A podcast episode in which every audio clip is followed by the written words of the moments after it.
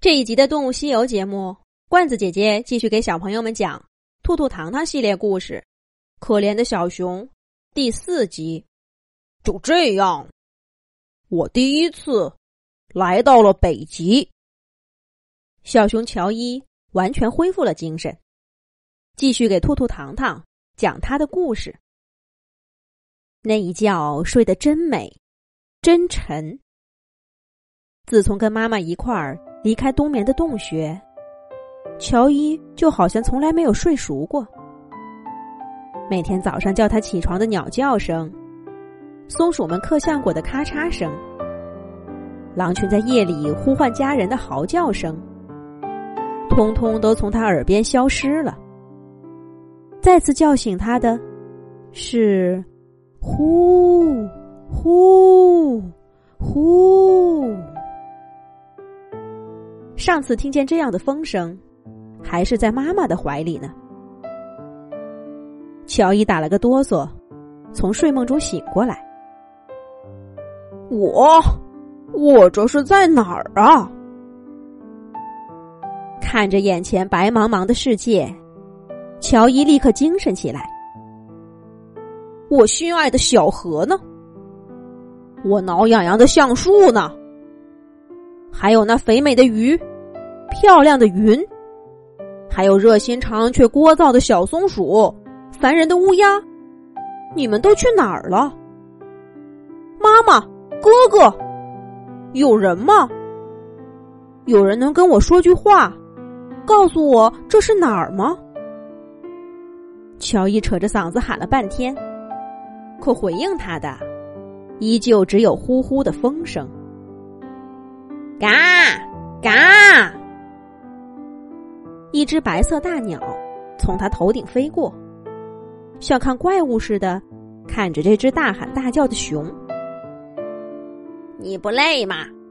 有这功夫，歇会儿多好呀！找点吃的去也行啊。大鸟又盘旋回来，看着乔伊问道：“快告诉我，这是哪儿？我为什么会在这儿？”乔伊才不理会大鸟的问题，他像抓住个救星似的，问着这个他见到的第一只活物：“嘎，这儿就是这儿啊，还能是哪儿？你不在这儿，还能在哪儿呢？”嘿，这个回答，乔伊歪着头想了半天才绕明白，这等于什么都没说呀。可他再想问，大鸟却丢下一句：“这只熊脑子给坏了。”就飞走不见了。没几天功夫，傻熊乔伊的名声就在这片动物不算多的冰雪世界里传开了。乔伊也陆陆续续搞清楚了这里的状况。这个地方叫北极，在自己住的那片森林北面。北极的中心是一片大洋，叫做北冰洋。每到冬天，整个大洋就冰封一片，跟环绕它的同样被冰雪覆盖的北极腹地连在一块儿，几乎看不到一只动物在上面走动，也看不出海洋跟陆地有什么区别。整个北极地区就像笼罩在它上空。长达半年的暗夜一般沉睡了。可是到了春天，太阳越来越多的造访这里，冰雪渐渐融化，陆地上藏在冰雪下面的草地开始露出枯黄的模样。又在短暂的夏天，部分昼夜照耀大地的阳光下，盛开出艳丽的花朵。大洋也融化了。跟世界上其他地方的海洋看起来没什么两样，不过这里的海水格外富饶，许多鲸类拖家带口从热带赶来，在这里大快朵颐。那是北冰洋最热闹的时节。不过乔伊就无缘看到了，因为现在是秋季，日照的时间越来越短，海面上的浮冰越来越多，面积也越来越大。许多像乔伊一样的白熊在冰面上跳跃，时不时的跳进浮冰中间流动的海水中。那是去捉海豹。壮壮这样告诉乔伊：“它是一只北极熊，是乔伊在北极认识的第一个朋友。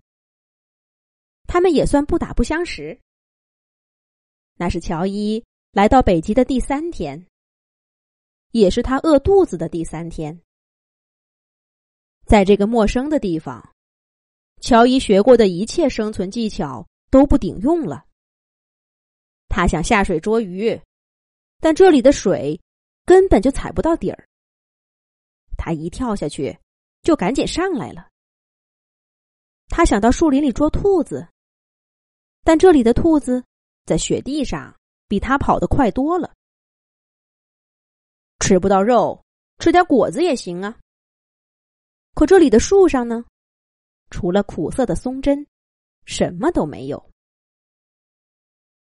于是。当乔伊在冰面上看到那条冻僵的鱼时，他简直觉得那被冰裹住的鳞片闪着希望的光芒。乔伊不顾一切的扑过去，结果，结果怎么样呢？咱们下一集再讲。